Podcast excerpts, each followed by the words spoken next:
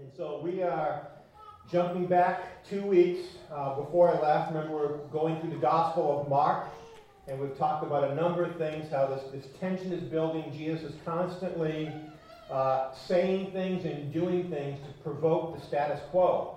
And they're confused about who he is and what he's doing and why he's doing it. And that continues in our passage today, where Jesus comes to a point and he begins to uh, make divisions who is for God and who is against God. In the previous passage, they tried to make the division. They tried to say who is for God and who is against God. And now Jesus begins to redefine what it means to be a, a, a child of God in this passage. Let's go to the Lord in prayer before we begin and jump into our text. God, once again, we are here in your presence because we seek to hear from you. Uh, Father, uh, I'm here to talk, but um, people don't want to hear me. They want to hear you. I don't want to hear me. I, I, want to hear from you. So we pray that your Spirit would move among us and your word would come alive and, and speak to us, that we would be transformed, changed, that we would take these, these words that you say to us, God, to heart, uh, because they are life and they are truth. So open our eyes once again by the power of your Spirit, we pray. In Jesus' name, amen.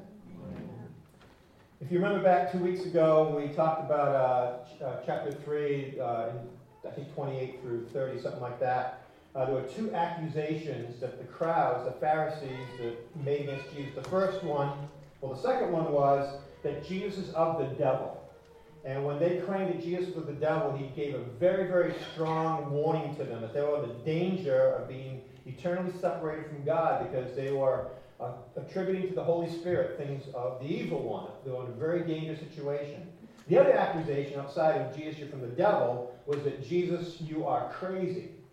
And um, so we're going to pick it up there. Um, that first passage from two weeks ago, when it says his family came, they thought he was crazy. Remember that we talked about that word family is a generic term. It probably doesn't mean inner family. It probably meant like close friends, maybe close relatives, um, cousins, those type of things, close friends, people maybe Jesus grew up with. They're coming and they're calling him crazy. In this passage, it's really defined to be not, not just generic family, but Jesus' inner circle, his mother and brothers. That word brother, by the way, probably includes sisters as well. So Jesus' brothers and sisters. So even his own family, his friends, Jesus' closest circle, uh, uh, thought he was a little bit off his rocker. They wanted to take him home. He was burning himself out, doing the will of God. But they didn't see that. They just saw what he was doing. And so here in this passage, his mother's, his mother and his brothers came looking for him. We don't know the reason, but probably for the same reason. They think he's a little bit a little bit crazy, a little bit off his rock, and not balancing his life very well. Remember, the scripture says he wasn't eating, wasn't sleeping normally because there was so many needs before him, and Jesus was trying to meet those needs. And so both the crowd and, and his parents and his friends would assume that when they came, that Jesus would stop what he was doing. Because remember, the Ten Commandments say, honor your father and mother. And, and if your parents come and say, hey, slow it down, bucko, then Jesus was obligated to do that by virtue of the Ten Commandments. Unless, unless there was something higher than family. And so here, Jesus points out that a loyalty and a commandment that is more basic and more important than anything else, this, this claim of God that He has upon people that go deeper than any earthly family. Uh, if you're a if you watch the news or on Facebook or just talk to people in, in general today, in the spirit of tolerance and non judgmentalism, uh, sentimental inclusivism, and all this kind of stuff that everybody is the same. If someone believes in God, they probably also will believe that everyone is a child of God. Right? That everyone, you know, God created everyone, so everyone's a child of God. Everyone's a brother and sister. Uh, that teaching is really called universalism, that everyone is a child of God. The Bible teaches very clearly that that simply is not true. Not everyone is a child of God. And Jesus' intent in this passage was not to destroy the doctrine of universalism, but it essentially does that, even at the expense of Jesus' own family. In this context here, Jesus makes clear who is family and who is not. Who is Jesus would call his mother and brother and sisters very intimate terms and who are not. And his words in this passage could not be any more striking or any more clearer to the first century. And us, we have to kind of look at it because our view of family is a little bit different with first century. So here's the first point. Being part of the family of God is not by physical relationship. Verse 31, let me read this again. Then Jesus' mother and brothers arrived. Not only was it close friends and family, not only was it Pharisees, religious leader, now the most intimate relationship of all, his mother and brothers arrive. Standing outside, note that, standing outside, they sent someone in to call him. The crowd was sitting around him and they told him, Your mother and your brothers are outside looking for you. And Jesus replies, Who are my mother and brothers? Again, families defined now, it's, it's more than just the friends or, or close, you know, close relatives. It's actually Mary is there, brothers are there, and probably some sisters are there as well. And they come to the place where Jesus is there, staying, probably Peter's home in Capernaum. That was kind of his, uh, his hub of, of ministry center there. Uh, from other scriptures, we know that Jesus had at least four brothers James, Joseph, Simon, and Judas. That's Matthew uh, chapter 13, verse 55. So he had four brothers, and the word brother there does mean brother, right? It doesn't mean cousin, doesn't mean anything else. It means brother. Now, of course, that half brothers, because Joseph was uh, Jesus' uh, uh, physical father. He also had sisters. That's from Matthew 13, verse 56 as well. So, whatever the context here, at least some of Jesus' brothers and sisters are there with, with Mary. And they are standing outside, outside of the house because of the crowds, while others are on the inside. This, this I think Mark writes that because the symbolism is pretty striking. His close family outside. And other people that aren't really his close family are inside. And so they send someone in, and probably the person couldn't get it all the way in. He tells the crowd, and the crowd relays the message in Look, your mother and brothers are here. And Jesus' response is this Who are my mothers and brothers? That was a shocking, ethnocentric, in, in, in that family centered culture that day, that was one of the most shocking things you could say. He's saying, They don't really matter as much as the people that are around me. Understand what Jesus is saying. He's not saying that family doesn't matter. We'll talk about that a little bit later on. But what he's saying is there's a higher family, a deeper level of family that a human being can experience than our own biological family. That's what he's saying. And in that culture, it was shocking. Right? Even today, among, among the Jewish culture, right? Family is family is family, right? And and many other cultures as well. And, and Jesus comes right against that says, look, you, you need to understand something. There, there's a deeper relationship that you can have. As wonderful as earthly families are, this, this, this family that revolves around God the Father that can go much deeper. So, verse 34 He looked at those seated in a circle around him and said, Here are my mother and my brothers. And they relayed that. Imagine uh, that going back to Mary. And Jesus said, uh, he already has his family in there already. Right? And um, what, I don't know what Mary's response is not recorded. Um, what would your response been? Right? So, what is Jesus implying with that question? Who are my mother and brothers? It's four things. Kind of, I'll, I'll kind of go through them, then we'll expand on them. First thing Jesus applies is that there are, there's no physical family connection uh, that is ultimately necessary in God's family. Um, you, you're not you're not born a Christian.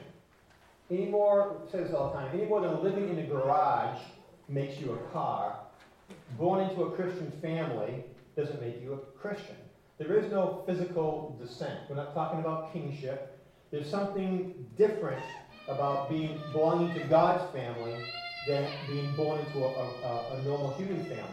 So there's no physical family connection that's necessary to being God's family. There's no particular racial or cultural background that's essential either. Whether you're uh, part of the chosen people, Jews, or whether you're Portuguese, or whether you're Spanish, or whether you're male or female, from that culture, whether you're a slave or whether you're free, um, none of those backgrounds are essential or necessary to being part of the family of God. But when you're a member, number three, when you're a member of the family of God, you are part of the only family that really matters for eternity. Our physical families will cease to be, right? My wife is ultimately my sister. Weird, huh? Right? That's, that's what matters because husband and wife are temporary, right? My wife hates when I talk about this stuff. not now in heaven, not now. Uh, with you forever. Um, so, but there's something greater Jesus is talking about. Uh, so, when you're a member of God's family, you're part of a family that matters for eternity. And number four, the family of God is a spiritual reality, not a physical one. The spiritual reality joins together zealots and tax collectors and thieves and murderers and liars and cheats and, and legalists, uh, self righteous people. All those people are all joined together with other sinners like you and I to become this family of God that God has redeemed by His blood based on His righteousness, not ours. And so the nature of Mary's request and the brother's request was natural. It was normal, it was expected. It's natural. Go take care of your family. What's not natural, what was unexpected, was Jesus' response Who are my mother and brothers? Who are my family? And so the, the room um, is overflow with people that are attracted to Jesus. And we talked about this before. They're attracted to Jesus because they loved his miracles, they loved his exorcisms, they loved his healings, they loved the show and what Jesus could do for them. The crowds in Mark are never viewed in a favorable sight. There are always people, the crowds are there, but they're there for what they can get from Jesus. Not, they're not there to listen, they're not there really to follow. Disciples do, but the crowds are just there. And here's the reason crowds don't follow or stay for the long haul. We, we know that. Crowds gather and they dissipate. Remember 9 11? I don't know about this church. But after 9 11, my church, full. Three weeks later, back to normal again, right? Crowds don't say. Individuals do, of their own volition and based on their own decision. People stay because they decide to believe, they decide to follow Jesus. When crowds gather, they're there because they're consumers, really. And only individuals within that crowd can make the decisions to follow. And so Jesus never trusted the crowds because Jesus understood that people are there for different reasons with different agendas. Some agendas are good, some agendas are bad. Some people want him, other people want him for what he can give to them, like some spiritual vending machine. Some follow for who he is because they realize who Jesus was, and others follow for what they think they can make him to be. Right, I can kind of transform Jesus. So I'm spiritual, but yet he's not a Jesus that doesn't demand too, too much of me. See, most people want someone who that can fit into their world. God asks us to fit into his world and become part of his family. God doesn't adapt to us, but we want that. Um, we want him to adopt our plans and our priorities and our agendas when God says that's not how it works. Because your plans and your agendas and your priorities pretty much stink.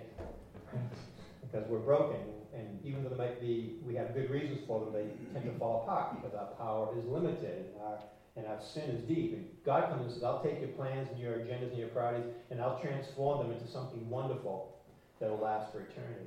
So this is what Jesus says in John chapter 2 um, about the crowd, just to kind of set a context of what's going on. We got the family outside, we got the crowd on the inside, and then his disciples around him at this point. And this is from John, Jesus describing the crowd, the text describing the crowd. Now, while he, that's Jesus, was in Jerusalem at the Passover festival, many people saw the signs he was performing and believed in his name. But Jesus would not entrust himself to them, for he knew all people. He did not need any testimony about mankind, for he knew what was in each person. What's that mean? Jesus didn't need anyone to educate him about human nature. He knew other people's thoughts. He knew how people work. He knew how they lived their lives. He knew exactly what each person needed to know and what they needed to hear from them. So, though they followed him because they believed in his name, they believed in his name not because they believed in him, they believed in the power behind his name. You could make miracles and do amazing things. And, and so they followed him. And so verse 24 says he didn't, he didn't trust the people in Jerusalem because they were there for ulterior motives. He was looking for something deeper. God has always been looking for a family. From eternity past, God has always been building a family. Someone that he can love and, and that love becomes reciprocal. So Jesus tells that crowd and, and, and his family as well that his true family is here in his midst. But not all of them were included. He's not including the crowd. Contextually, the crowd's not trusted. So when Jesus says, My mother and my brothers and my family are here, who's he talking about? So his next statement, he narrows it down. It's not everybody in the crowd. They're there, but it's not everybody in the crowd. Number two, being part of the family of God is revealed by doing the will of God. So in verse 35, to narrow it down, to, to get right to the point, the heart of the matter, Jesus says, This is who his real family is. This is who are children of God. Whoever does the will, whoever does God's will, is my brother and sister and mother. That's who Jesus' family is, those who do God's will. So Jesus provides a clear, simple, blanket statement concerning who is part of the family of God. Anyone who does the will of God. Uh, in Luke chapter 8, which is a parallel passage, he says, Those who hear and do the word of God are his family. The question is, what is the will of God? Just clarify a little bit. Kent Hughes says this uh, obedience or doing the will of God does not originate a relationship with God. It doesn't start with That's what faith does. Obedience is a sign of it. So doing the will of God is a sign, right? So if we're if you're following God's will, it's a sign you believe. Tim Keller, if you haven't read anything by Tim Keller before, please do. He's a great author, very pastoral in, in how he writes. He relates this text today to uh, the prodigal son. This is what he says. A little bit lengthy, but listen. Says, Jesus is the true elder brother he willingly brings us into the Father's family at his expense. He died for us, he was plundered for us. We sit at the Father's table dressed in Jesus' clothes with his ring on our finger, all through him. We must celebrate and live up the fact that we are members of a kingdom family, and it is all at the expense of our big brother, Jesus Christ. Do you live every day as if you are a member of God's family, accepted and loved? Remember, this is important. A child in a family obeys not in order to be loved and accepted, but because he is already loved and accepted. And so Jesus begins to tell the people that whoever does God's will is my brother and sister and mother. So, in the context of Mark, what is the will of God? Because this idea of the will of God is this big concept in the scripture. Remember, every book of the Bible has its own context, and words mean different things. So, what a word means in Genesis, for example, that was probably written about 2000 BC, roughly, or at least uh, started to be put down, and the time of Jesus, right, 2,000 years later, words change. Words change in 20 years, right? So, so what's the will of God in Mark's mind as he's writing it down? Mark has already told us what he believes the will of God is. And so we're going to go back to chapter 1, verse 15. This is the will of God according to Mark. The time has come, he said. This is um, John the Baptist. Uh, the kingdom of God has come near. Repent and believe the good news. So the first idea in mind that rep- represents the will of God is that the will of God is that people repent and believe the good news. That is the will of God for every human being. God's will, God's desire, God's passion. What He sent Jesus for is that people would repent of their own ways and believe the good news, believe the gospel of Christ. And in verse 18, a few verses later, the second part of God's will. It says, in descriptive terms, at once they, that's the disciples, left their nets and followed him. And throughout Mark, that's what you get repeatedly. That the will of God is to repent, believe the gospel, and follow Jesus. That is the will of God. So when Jesus, in this context, says, My true family does the will of God, what he's saying is, true family have repented, believed my message, and are following me. He's not talking to the crowds. He's talking to those disciples who have made a commitment to follow him. That's his real family. That's who Jesus desires to be with. By the way, it doesn't mean that Jesus ceased to love and care for his family. He's not saying that. He's not saying ignore your family if they don't become Christians. In fact, on the cross, what does Jesus do to John? He says, John, I need you to take care of my mother, right? Take care of my family. And so we have responsibility. What Jesus is actually saying here is that he and the family of God must always come first. They are the priority, no matter how much pain may cause to us or others. The family of God is the priority because it is the eternal priority. And, and this caused pain in my family. I mean, I told you guys some of this before. Um, when I, before I became a Christian, I was a drug dealer. Um, grew up Catholic. Um, you know, went to church randomly, that type of thing. Um, but you know, I'm Portuguese. I'm supposed to be Catholic. So, uh, and so I'm a drug dealer. My family knows this. I become a Christian. I go home and I say, Mom, I've met Jesus. I'm a Christian now. And she goes, Oh, no, you've left the church. you know, I was a drug dealer. No, she, but so it hurts family because they don't understand, right? And uh, after a while, they, you know, I had, you know, I was abusing my family by what I was doing. And now after, after becoming a Christian, even though my parents didn't immediately believe, um, they, you know, they understood that. Why is he even more committed to his family? See, that's, that's the thing. When you commit to God's family, then you, then you see people in a different light. And your own personal family, who might annoy you, right, you learn to love. Because they're loved by God, just like, like you are. And so, we're not saying that, um, that you abandon your family, uh, though your family might abandon you. It's a different thing, right? Um, those who love Christ um, are, part of a family that goes far beyond our physical family. So, just in conclusion, really quick today. Once again, what Jesus is doing in this passage is trying to clear up some confusion regarding the kingdom of God. They're confused. Israel is confused. The Jews thought they were okay because they were born Jewish. I'm Jew. I'm, I'm part of the chosen people. I'm good with God, right? Doesn't matter what I do, right? Uh, I'm good with God. Other people might have thought they were okay because they had certain relationships with people in power, whatever it might be. They thought because they were in the garage, they were a car, right? They, they weren't, right? They, they, were, they weren't okay because of their status or their relationships. Jesus redefines what it means to be a child of God. So, number one is the things we believe. One, not everyone is a child of God. Not everyone's a child of God. We become children of God by spiritual birth, not by physical birth. It doesn't matter if your dad's a pastor or he's a super uber Christian or your mom prays every day and reads her Bible. It doesn't matter.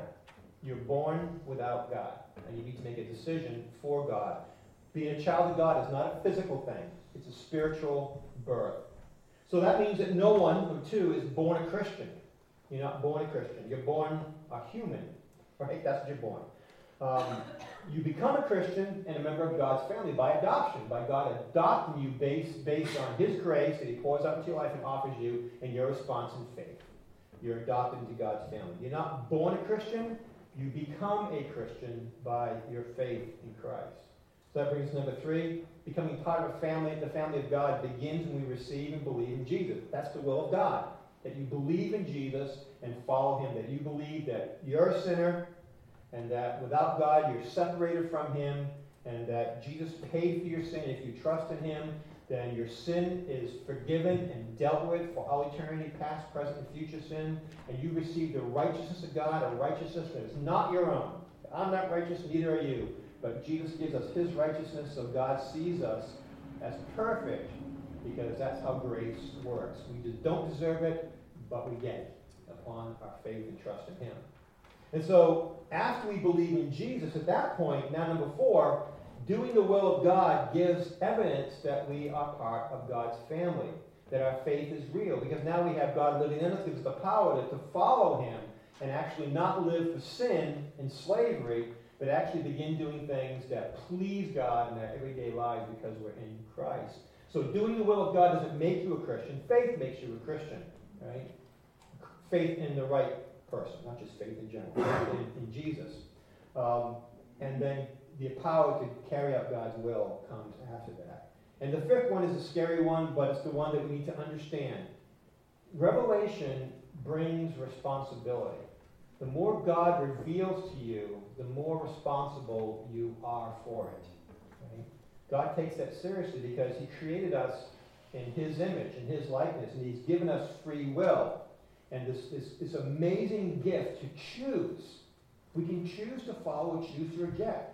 That, that's an amazing gift. We're not automatons. That's, that's, that, there's no other cre- cre- person in creation that has a brain to go, I choose to do what is right or what is wrong. Animals live by instinct, but only human beings and God right, choose. And God's given this great gift. So he, he, with that gift comes responsibility. The more you know of God's revealed will, the greater is your accountability to it. The more you know about what God requires of you and asks of you, the more you're responsible. What that means is punishment is not all the same in hell. Those who have never heard, the punishment is not the same as those who have heard and have rejected. Jesus has said, this is later on in, Mark and also in Matthew, that the, the servant who does wrong willingly will get many lashes, but the servant who didn't know he was doing wrong gets few lashes. Right? So the idea here, and Jesus is not promoting slavery, he's talking about a principle that you're, you're accountable to what you know, right? So we know this in life. If I get in a car and, I'm, and it says 45 miles an hour and I see the sign, I'm driving 75 miles an hour, and I get pulled over, do I deserve a ticket? Yes, I'm accountable to what I know, right? Now, if the sign's fallen over, right, and, and it's not a residential district, yeah, and I'm going 75, am I accountable? Maybe not, but maybe I should know because I saw the sign before, right? So it all depends. What we know, we're accountable for. So punishment not all the same in hell, and rewards are not all the same in heaven. Job says that some people get to heaven by the skin of their teeth. You know the Bible idiom, that skin of your teeth? People just get in under the wire, right? Other people get in and they rule, co-heirs of Christ, and God pours gifts upon gifts upon gifts upon them, responsibilities. Don't think of heaven as a place where you get there, mm-hmm. you get your wings, you float around. That's all heaven is. Heaven's a place where humanity, right, is fulfilled. All your, all the ta- humanity is fulfilled. So there's going to be jobs. There's going to be responsibility. There's going to be exploration. There's going to be everything that we desire to be. That's what heaven's about. Only it's in perfection, not wrapped in sin. And so when God reveals something to us, especially as a follower of Christ, he expects us to act on it because there will be held accountable. This is scary for me because I'm a teacher. What I'm teaching you right now, I'm accountable for. So if I've blown it, God's going to go, you remember that day when you were in church and you said that thing? Well, that was wrong. You didn't do due diligence, right? So we're responsible for that, and you are too. So the conclusion for today is simply this if you're a follower of Jesus, if you say, I believe in Jesus and I'm following him, you need to understand that this thing here, right, this church family, is of utmost importance. It's the most important thing there is. Not only for building each other up in our relationship, but also this is God's plan to reach the world. Right? This, this church, this little church, is part of God's plan to reach the world. It's of utmost importance. It's more important than your earthly family. Because what we do in this church, in the body of Christ, matters for eternity. So what really matters when you don't show up to church. It really matters when you don't belong to a small group. It really matters when you don't call each other during the week. It really, it really matters when we're not building relationships with one another because God loves the church with all its problems and all its brokenness and all its hypocrisy and all its backstabbing sometimes. God understands because God redeemed us, right? He knows our sin. But now He's asked us to come together with all of our junk and say, you know what? We're about the main thing. I'm going to repent, I'm going to believe, and I'm going to follow by the power of your Spirit. Because that's God's will for my life, and it's God's will for your life as well. don't discount the church as something that doesn't matter. Nicole pointed out a podcast uh, to me about the, the this idea of the small church, the forgotten church, the kind of the insignificant church in the middle of nowhere. And one of the most encouraging things in that podcast to me was the, the guy who I've met before, David Pinkney, was talking about how he used to hate the church. Because it's just like, uh, the church is so political, the church is so, the structure is wrong, and it doesn't, and, you know, I like Jesus, but not the church. And I get, I get that feeling sometimes too, not about you guys. but but you get, we, get, we get caught up in the structure and the sin, and we don't see the church like God sees it. God sees us as redeemed, as righteous, as holy, and He has great faith in us to carry out the plans that He has for us. So our, our job is to believe in the church as much as God believes in the church. Let's pray.